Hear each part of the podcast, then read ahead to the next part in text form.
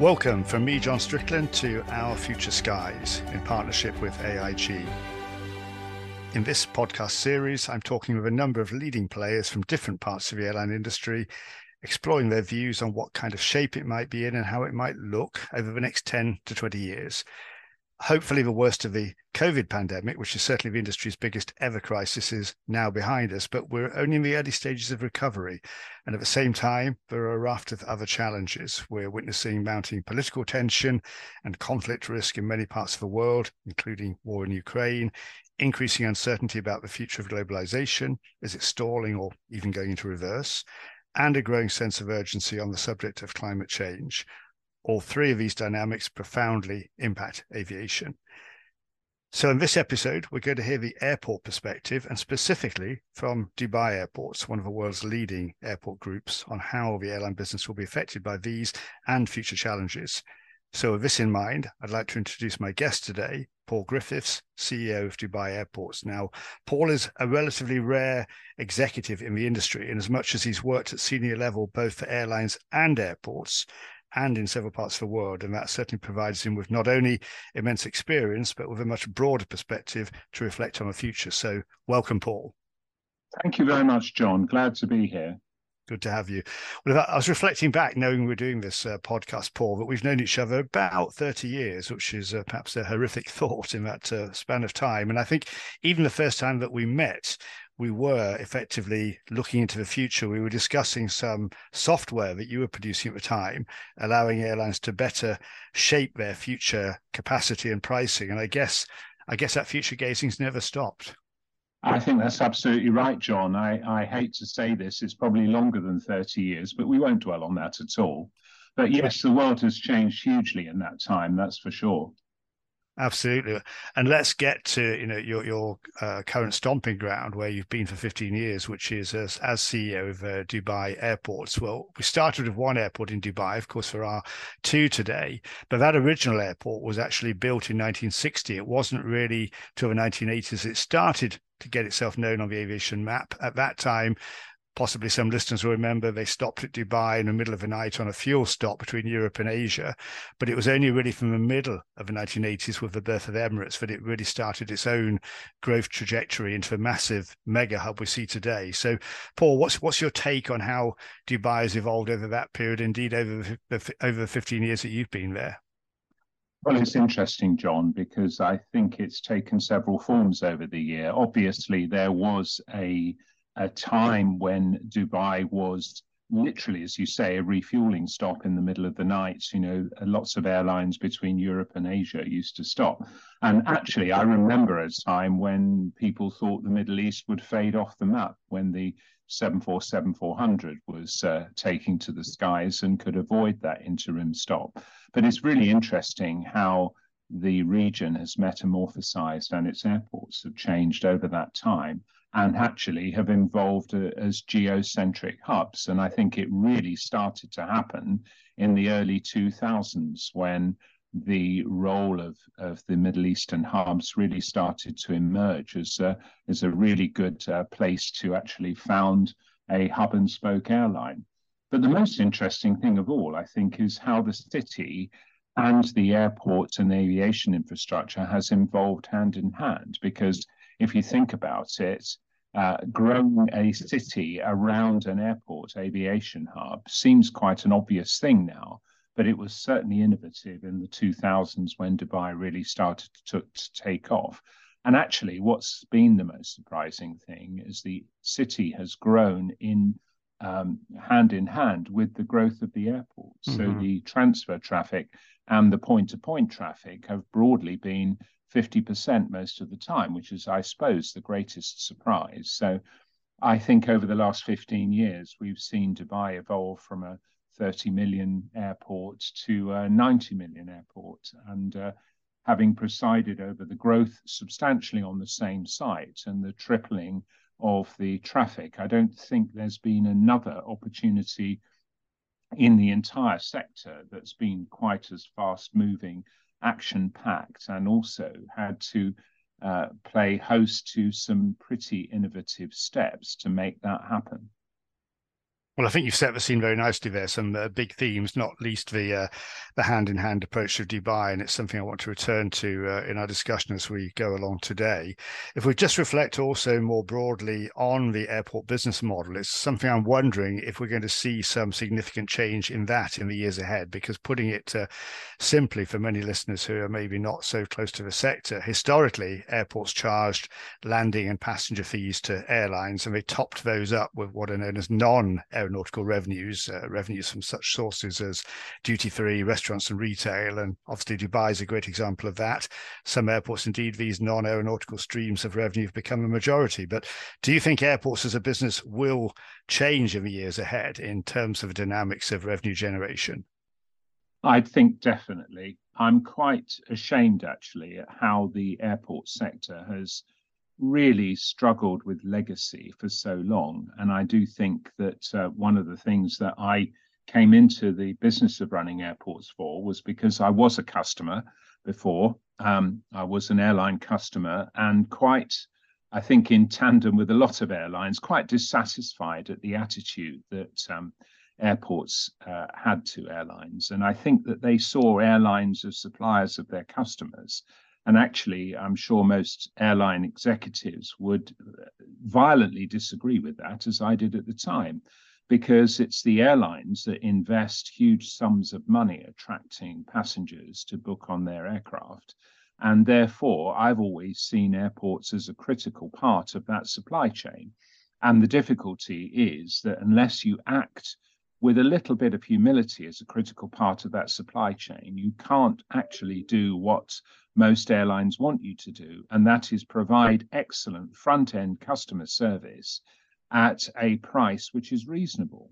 And I think a lot of the punch ups that exist between airports and airlines are because charges are too high.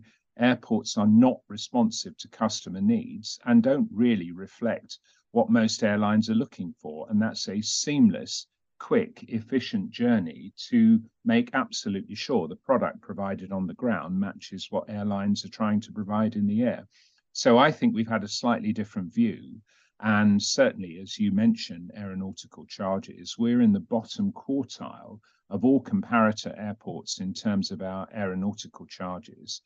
And I think a typical wide bodied aircraft landing in Dubai pays probably about one tenth of what they pay in some comparable international airports, because of course our government charges and our aeronautical charges are so much more cost effective. So I think definitely in the future, the most successful airport and airline partnerships will have to be based on a common understanding of serving the customer much better than using a lot of the legacy processes that uh, we're inflicting on customers at this point in time. Well, let's just go a little deeper on a, a, couple of those those points, Paul. On the one hand, the, the revenue side, I remember one of the first times ever going through Dubai Airport, seeing the, the glittering duty free shop and buying my uh, uh, probably Sony Walkman and cassettes and stuff in in the 80s on one of those first times passing through. So those retail revenues have been very important, but people, of course, don't want to spend time in airports any longer than they have to. Uh, so uh, getting them to extract their wallets is perhaps already a, a challenge. Technology again has changed, uh, expedited by COVID, and people are used to online shopping. Do, do you think uh, also the dynamic in that? Uh, taking revenue uh, from customers by airlines and airports is going to change because if it doesn't, both parties are going to be lost to, to online shopping, for example. Well, I think the thing is the role of uh, retail at airports, I think, has to change anyway. I mean, if you think about how ineffective the whole supply chain and logistics of providing in flight shopping aloft, I mean, one 80 cent can of Coke I think costs about uh, $200 a year in fuel if you fly it every day between Dubai and London, for example. And I think the logistics of online retail have got to uh, come into this industry at some stage. The other thing, of course, is the idea of carrying aloft uh, bottles of flammable liquid on an aeroplane. I don't think you get a safety case if you tried to make that one in, in this day and age. So I really do think the best of what has been achieved in online retail needs to apply to the travel sector. And if we could actually say that the time to shop is on board, the time to view is at the airport, and the time to deliver can be at any point of the customer's choosing. Surely that's a much more effective and convenient way to present, you know, uh, goods to the customer. So I, am a great advocate for joining all the disparate parts together and actually rethinking the whole role of, of retail, both on the ground and in the air.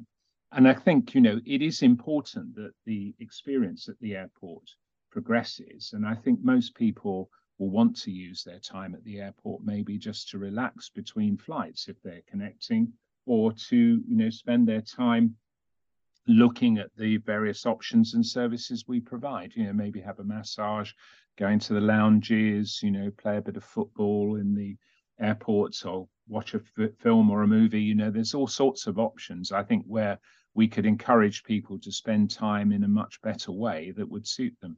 But I think, you know, you, you're right, John, in what you said. Most of um, our customers uh, rate our product more highly the less time they spend interfacing with it. So it is about speed and efficiency and getting people through the airports in the in the shortest time possible. I think that's what people value most of all, their time. And that broader relationship you described, Paul, about uh, airport charges with Dubai being very much down there in the uh, the lower quartile, it, it, seems to me it's always been a, uh, an uneasy relationship between airlines and airports. It's a case of can't live with, can't live without, a kind of dependency. Uh, and we do, if we look beyond Dubai, which perhaps breaks the mold, see enormous disputes uh, between airlines and airports about the subject of costs. And do you think we'll see an evolution in this relationship uh, happening also partly because we're seeing airline business models changing? You know, will hub carriers be what they are today. Uh, Dubai is driven by the hub activity of Emirates or other models such as long haul, low cost, ultra long haul. How is that going to shape the dynamic of this relationship? And airports need to invest in the right future infrastructure.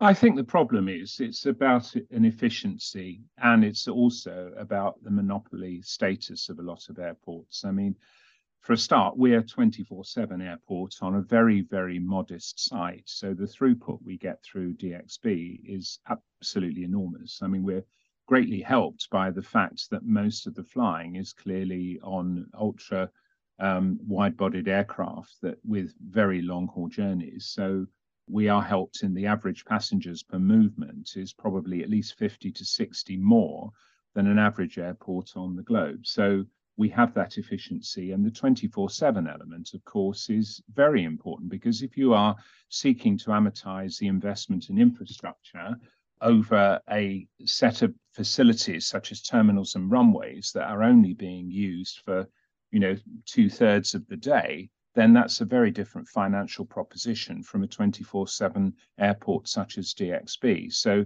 because of those factors, I think we can keep our aeronautical charges extremely low, and we don't have the fairly heinous taxation that exists in other parts of the world. And frankly, I was quite appalled to see the APD revisions in the UK and the sort of um, soft targets that aviation is becoming for governments around the world. And, you know, this is going to, I think, um, really dent the prospects of the future of aviation in the UK because the government persists in layering on greater levels of taxation and um, competing with other parts of the world, that's clearly not going to be a competitive factor in the future of the industry. So I think that it's down to airports to be able to achieve incredible cost effectiveness in their investment strategy and also to make sure that governments see aviation as a driver of growth, not a soft target for taxation. So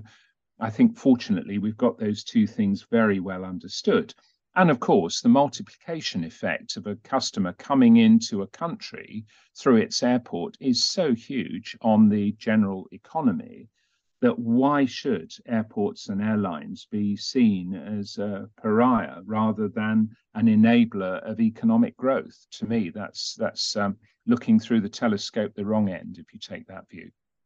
And just reflecting back on what you said there, Paul, for any listeners who don't know, APD is air passenger duty, and you're talking there about the uh, government charges we see around the world. Just in terms of uh, new aircraft types coming out, along with new business models, uh, as, as, we uh, are talking today, all the enthusiastic talk is about new, small, long distance aircraft, Airbus A321 XLRs. These were planes that were doing short haul flights in the past and are evolving rapidly and will be in service in the next few years to do long haul flights, but of course, offering many less seats, theoretically offering many more direct routes against the super large aircraft, which uh, Dubai uh, sees more than any other airport in the world, the Airbus A380 in particular, uh, which will start to wane, we would expect during the 2030s. And as Tim Clark from Emirates has pointed out, there is no replacement aircraft of that size.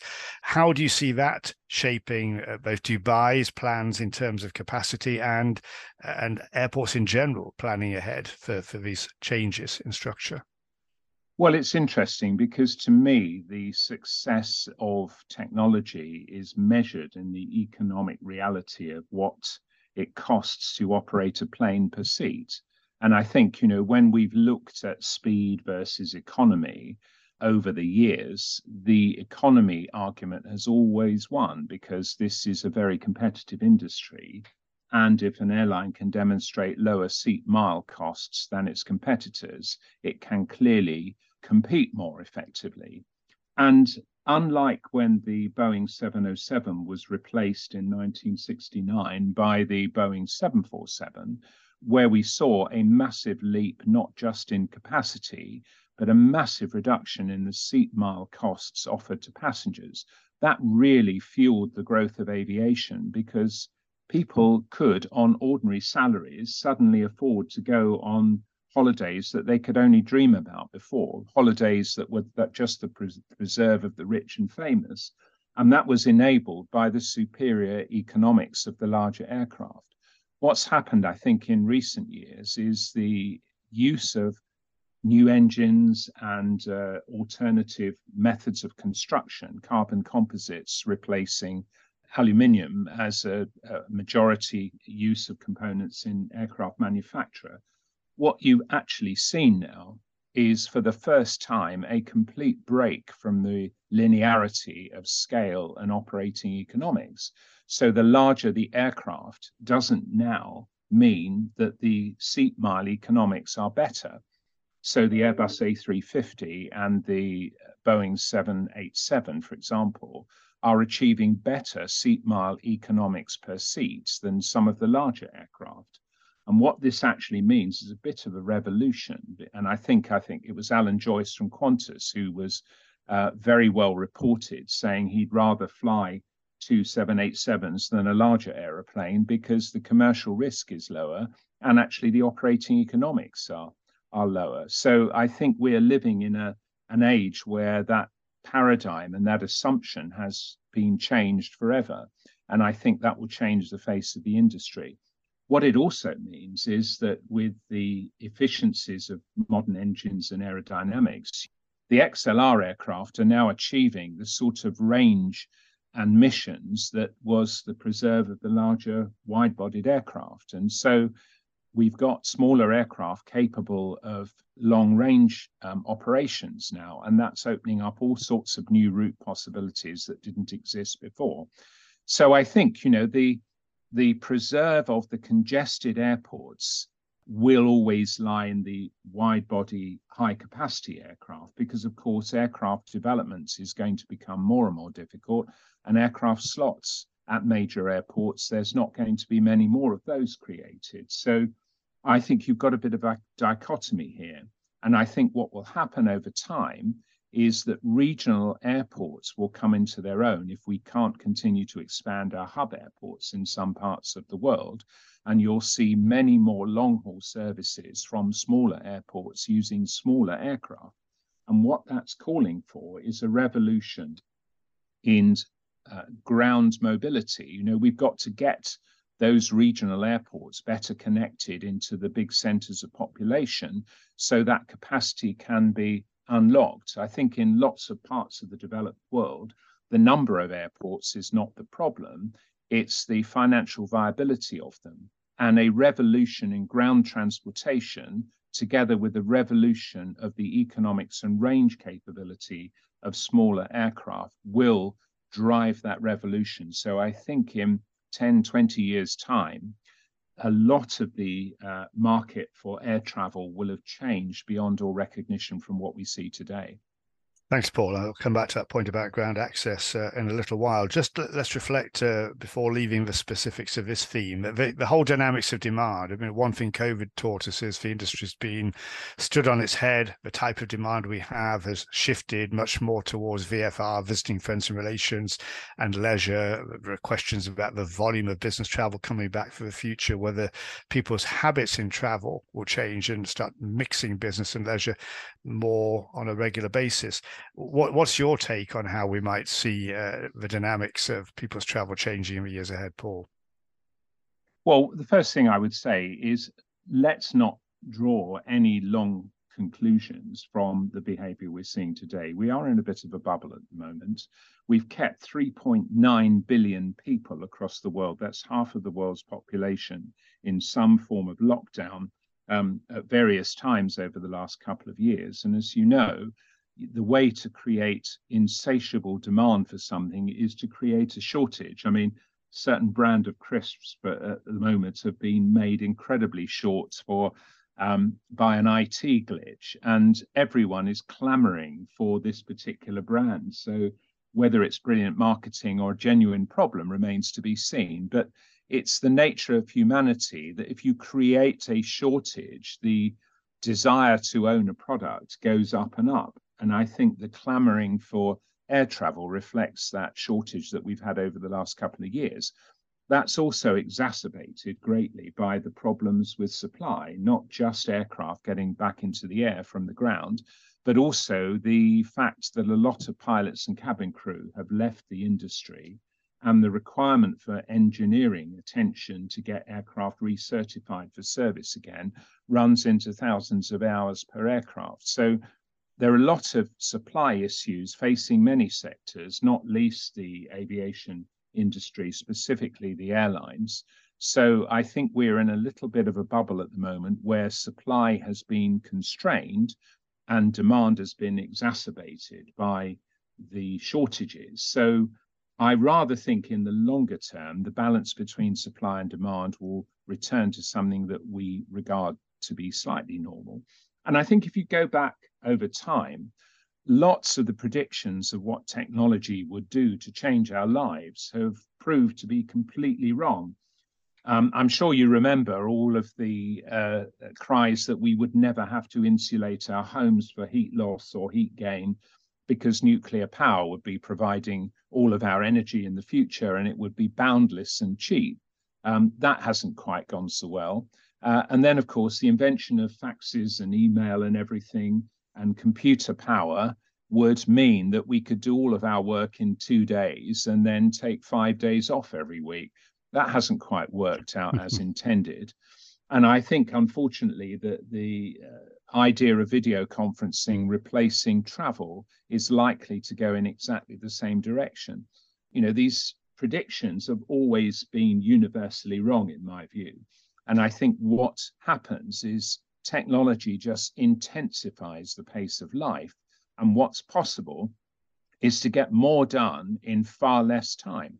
So, as far as business travel is concerned, I think what we've discovered with video conferencing it's very easy to make contact and it's very easy to keep up a relationship, but you can't conduct a detailed negotiation or read body language or feel how your presentation is going down in a room full of people. You can't do any of that on a flat screen. So I think people are really understanding that maybe we will travel less per deal but there will be more deals facilitated by video conferencing, enhancing our ability to get in touch with each other. So I, I, think that business travel will be just as prevalent as before. And in fact, what we've observed so far is business travel has bounced back incredibly strongly. And um, I don't think it's going to go back down. I think there will be more leisure travel because people following the pandemic will not see travel as a discretionary expenditure. It will be baked into their annual budget, just like um, a lot of other things that we regard as staples now. So I don't think the relationship will fundamentally change in terms of lowering demand. You may see different types of demand, but my own view is the demand for mobility, personal mobility, will continue to increase in all its various forms, including air travel very interesting perspectives, Paul. It made me think a, a, colleague of mine said to me, you know, video conferencing is fine while you're talking with people who who you know, who are already part of your network. But when it comes to establishing new relationships with people you don't know, uh, it's exactly as you said. You can't do that other than face to face. So uh, I think we're going to see some uh, interesting changes uh, over time.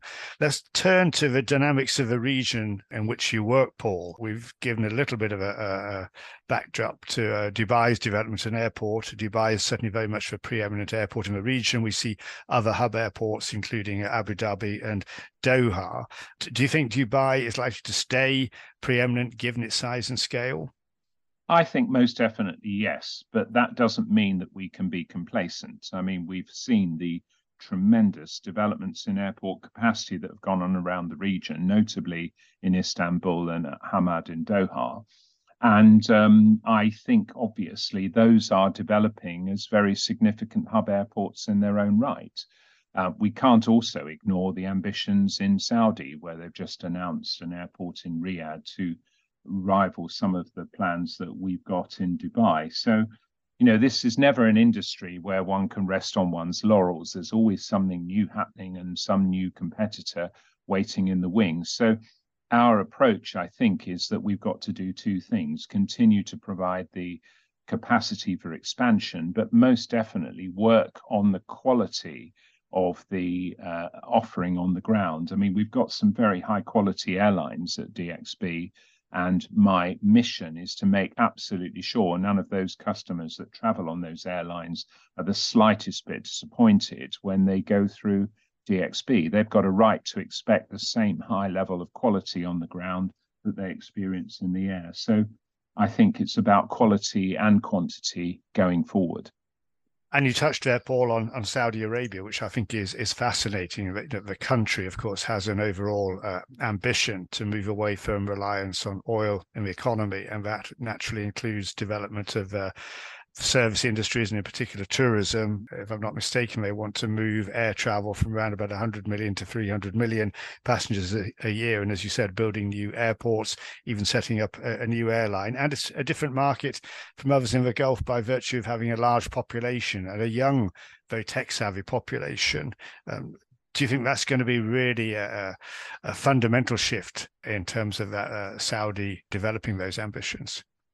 Well, it's interesting because I think one thinks that you know is is Saudi competing for the market that Dubai's established, and I I don't think that's the case because I you you could suggest that London should be worried that Paris is competing. You mm-hmm. should be worried if you live in Boston that you are never going to get enough travelers to visit the city because they're always going to New York. I, I don't subscribe to that view. My view is actually that what's happening in the world is that people, when they travel, they want to see more than just one thing. They want to visit multiple places.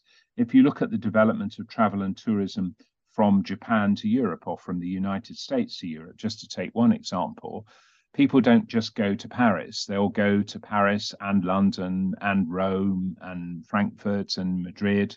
Um, they all do in the course of a a 14 day tour several cities. Uh, people don't want to stay in one place, they want to make the most of their leisure time. So I think the same will apply to the Middle East. People don't want to just come and visit Dubai. And if there are options to go to Bahrain and Doha and um, and Saudi and see some of the amazing things that there uh, exist in Saudi, and then perhaps go on to Oman or places around the region, actually that's good for tourism for the region as a whole. And I think that um, it, it, will boost travel and tourism for the whole region. And I don't think that we will be in a competitive situation. I think the more the merrier, quite honestly.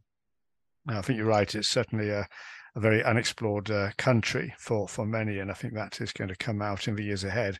You touched uh, a couple of times on technology, Paul, and if we look at uh, what I would call disruptive technology, COVID certainly forced a pace, and Dubai uh, took a lead in using technology to help people get through the airport when we were going through all these challenges of uh, of COVID testing and documentation and so on. And of course, we're using technology in many, many new ways in running the business and the bits we don't like, such as security and immigration, but also in terms of the customer relationship. Uh, what, what, are your thoughts on this, Paul? I I've always seen you as a bit of a, a technology leader. I guess that uh, is something you occupy a lot of your time in thinking about. Well, most definitely. And I've always believed that although technology is fascinating from a sort of scientific perspective, where it actually makes the biggest impact is when it actually changes the lives of the customers it's seeking to influence. I mean, you know, we all used to have to wave down taxis in the rain and try and attract someone's attention, and and it used to cost us a lot of time and money. But now, of course, uh, a technological network in the background is sequencing all of those individual taxi journeys in within our phones and calling a taxi to where we are within minutes. So it's the technology that changes lives that most interests me. And I think for far too long in the airport and airline space, we've relied on a lot of disaggregated, uh, completely separate legacy technologies. I mean, if you look at airline reservation systems, the roots of those go back to the 1950s, you know, and the basic coding that they use hasn't really changed. We've got different front ends now.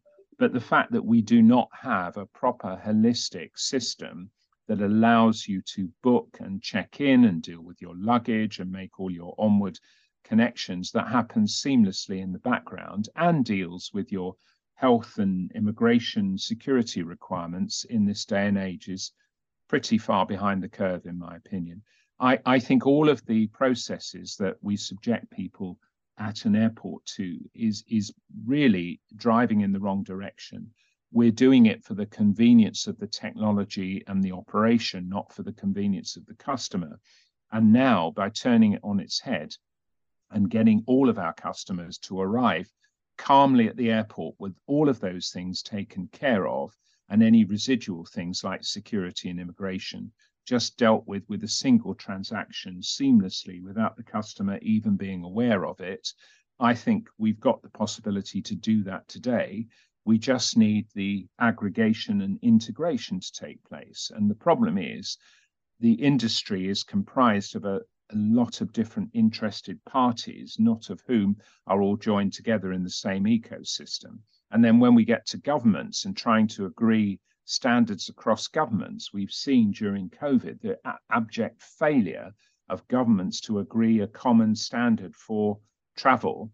So, uh, unfortunately, the barriers are not technical, they're human to get people to cooperate to the level that we need in order to be able to introduce new technology as a common platform across the entire travel globe, really. Um, we saw this when carbon-based tickets disappeared overnight, and um, you know, check-in agents could say goodbye to having to scrub the red ink off their fingers every night. and the reason we were able to banish ticketing was because the entire travel settlement system was owned by a single entity, and they were able to introduce that uh, technology without too much drama. Unfortunately, a lot of the residual problems, such as immigration, are not within the preserve of a single entity. They're owned by individual governments, all of whom have different requirements. So, unless we can find a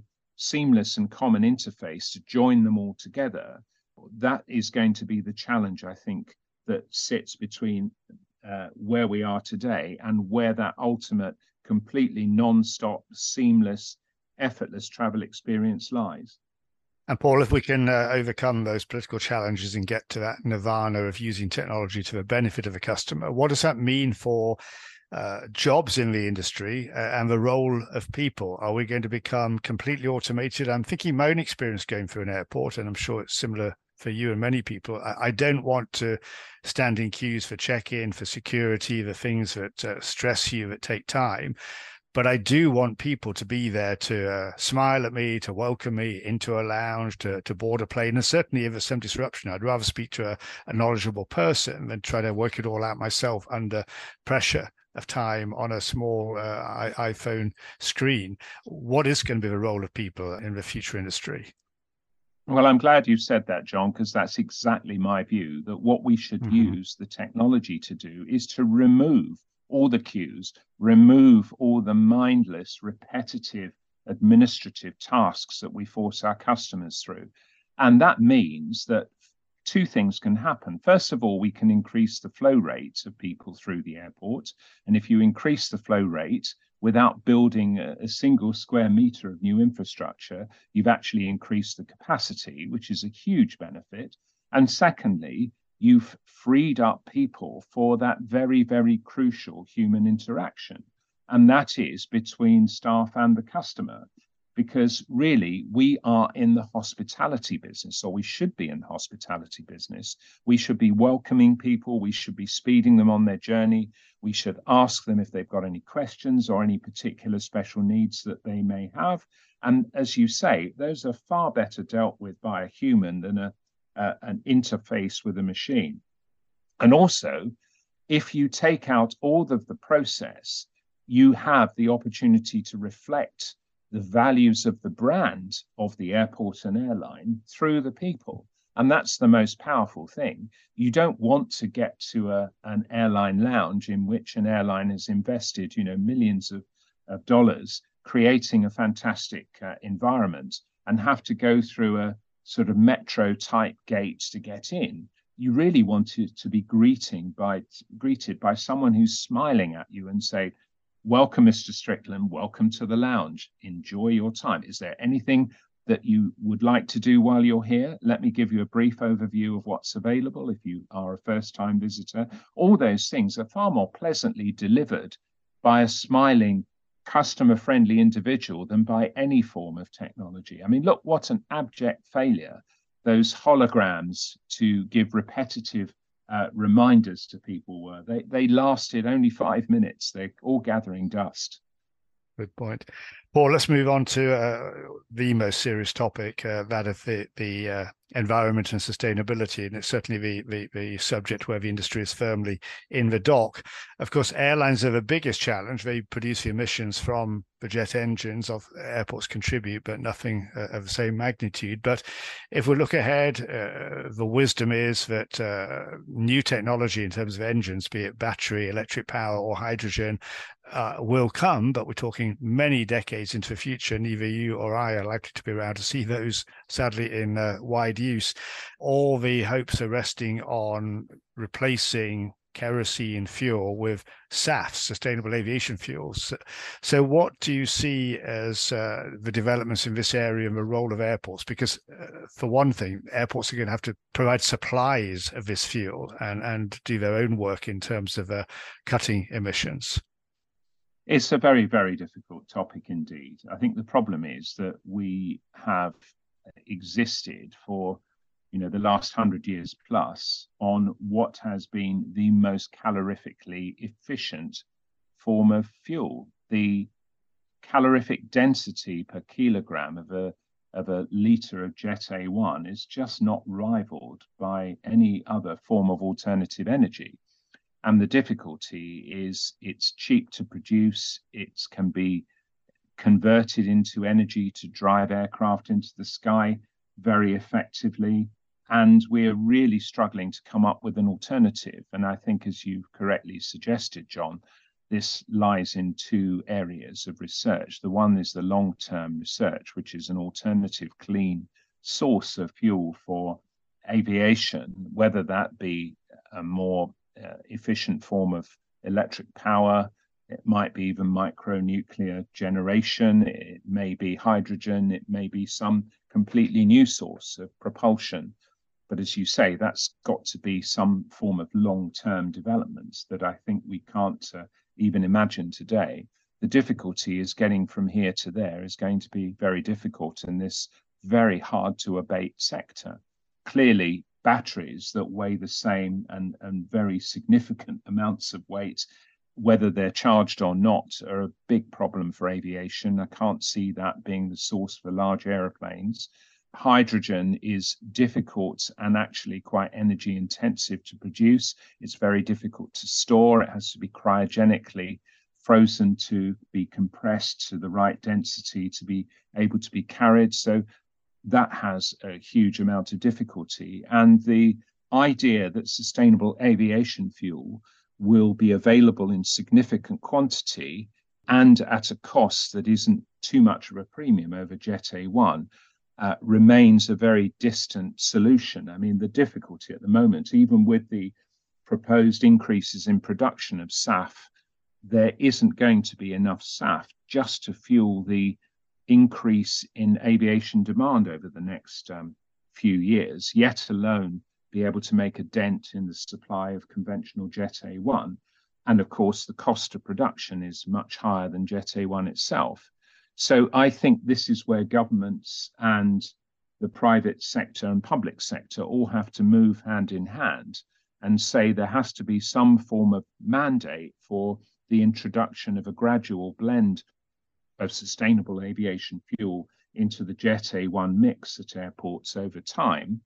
But at the same time, there has to be some concentrated effort to increase the production rate of sustainable aviation fuel. Unfortunately, it requires a lot of water and arable land, but there could be enough feedstock to enable SAF to be a drop in replacement for Jet A1. Most aircraft are certified for up to 50% blend between conventional Jet A1 and SAF. The difficulty, of course, is that it is particularly location specific as to where SAF can be grown and, and distilled. And then if you start to transport it around the world, it becomes a problem. So my own view is that we are going to have to raise a levy on Jet A1 to be able to pay for the investment in SAF to equalize the price differential between the two and to encourage its volume production if we've got a hope of replacing Jet A1 as the fuel of choice with something that's more sustainable. But it's a very, very hard challenge. And I think a lot of countries need to focus on what will decarbonize all of the uh, climate issues that they've got within their territory in the most effective and impactful way. And maybe what we have to do is reserve the production of SAF exclusively for air travel because it's such a hard to abate sector. It's a complex subject, it doesn't mm-hmm. have an obvious answer. And a lot of the technology that we've discussed about the suitable alternatives, they have huge technological, environmental, and other problems to resolve. Paul, you mentioned earlier about the uh, potential rising role for regional airports if they were better connected by surface transport. And we've certainly heard about technological developments such as the Hyperloop between Dubai and Abu Dhabi. Do you think that might uh, develop more widely and possibly replace some air travel in the future? I think the thing is that people get a bit confused when they think about modes of transport. What we are actually trying to achieve is to create the most effective way of getting an individual from an individual location to another individual location based at a varying distance. Could be 10 miles could be 100 miles could be several thousand miles. And the problem with mass transport it seeks to aggregate everyone together into a single place whether it's an airport or a railway station in order to make the means of transportation effective. And just as we discussed with the way that air travel itself is going to smaller units of capacity, which are becoming more efficient, I wonder whether the future actually lies in more cost effective and efficient ways of, you know, door to door transport rather than efficient ways of creating more mass transport. You know, I've I've often wondered, a bit like airports, if you have a situation where we spend billions of dollars around the world creating new roads, and yet if you look at the demand profile for the road, those roads, they are very peaky. You know, you've got the two uh, very Uh, significant peaks of travel when people go from office to home in the morning and evening. And then outside of those peaks, you know, particularly during the night period, those are not used at all. And that's because we as humans, we need to sleep. So we don't travel when we need to sleep. However, if you could travel when you need to sleep and you were able to summon to your door a driverless vehicle with a very comfortable bed in the back with everything you might need a TV, drinks cabinet, whatever is your particular desire on a, on a journey. And you could just climb in the back and then wake up the next morning at your destination several hundred miles away. Um, I wonder whether that's the way things might be going. That opens up all sorts of possibility for, you know, demand-based pricing. And if we could use the roads effectively at night, we might take some demand off the roads during the day. And the reason I say this is because instead of heading to major airports in often hard to reach and congested city centers, if we could use that degree of personal mobility to connect with the latent capacity in regional airports, you know, why, if I'm due in Brussels and I'm going from London, say, and I've got a meeting at 6 a.m., rather than having to get up at you know, four o'clock in the morning and drive to uh, a congested city airport? Why can't I get in a car and go some distance to a rural airport and then get on an aer- aeroplane that will take me for my meeting fresh in the morning? And that might be a way of using that sleep time more productively to get around and actually decrease the demand on those pinch points that we all have to use at the exact same time it would make, I think, a huge um, leaps in efficiency of the usage of the entire transport system. And we'd be able to create huge improvements in capacity without having to, you know, build more runways or create more roads or build more railways. So that in conjunction with mass travel, I think will again change the face of um, what we experience in travel today. And Paul, as we draw our, our conversation today to a close, I just want to reflect on some of the broader potential political, economic risks and, and, shocks we might face, and linking that to what we've just been talking about with the environment. You, have been very clear that uh, in Dubai, uh, aviation is very much part of the economy. Uh, the airlines, the airports work as part of Dubai's very functioning uh, as a as a state, as a country do you think we are likely to see more polarization of treatment of aviation in the future? Certainly here in Europe, we see both French and Dutch governments doing things which maybe restrict aviation, yet it's a complete opposite to the integrated approach of Dubai. It's really interesting, isn't it? Because the unfortunate uh, thing is you're getting the collision between politics and economic growth. And I'm reminded I had a very treasured audience with Lee Kuan Yew when he was Prime Minister of Singapore many years ago. And he was asked a question about what he felt about the taxation of airlines as a means to drive um, public income. And he said that he was all for the taxation of airlines because he felt that um, the more that other governments taxed their airlines, the more competitive the Singapore aerospace industry would become. And I felt that was a very enlightened attitude. And I think that's certainly been the case in Dubai. The economic enablers of the air transportation sector are very, very well understood as drivers of economic growth. And I think in lots of parts of the world, the future of aviation belongs to those governments and aviation sectors that see each other as a complementary force rather than at opposed ends of the spectrum. And I fear that, uh, particularly in Europe, things are going in the other way because the politics of the situation are being used and abused to the detriment of the industry, which is a great shame. And the overall political outlook and the world landscape, Paul, we see tendency in some countries to a more nationalistic uh, outlook. We obviously have the uh, the demographics of the rise of Asia, uh, many military conflicts and sensitivities around us, even as we speak. And yet there are uh, shoots of optimism in the region again. We've seen the, the opening up of relationships between, for example, the UAE, Saudi Arabia, and Israel. Flights being launched between Israel and, and Dubai, for example, which perhaps one wouldn't have imagined even two or three years ago. Uh, what, what is your take on these kind of uh, political changes and trends? Are you optimistic?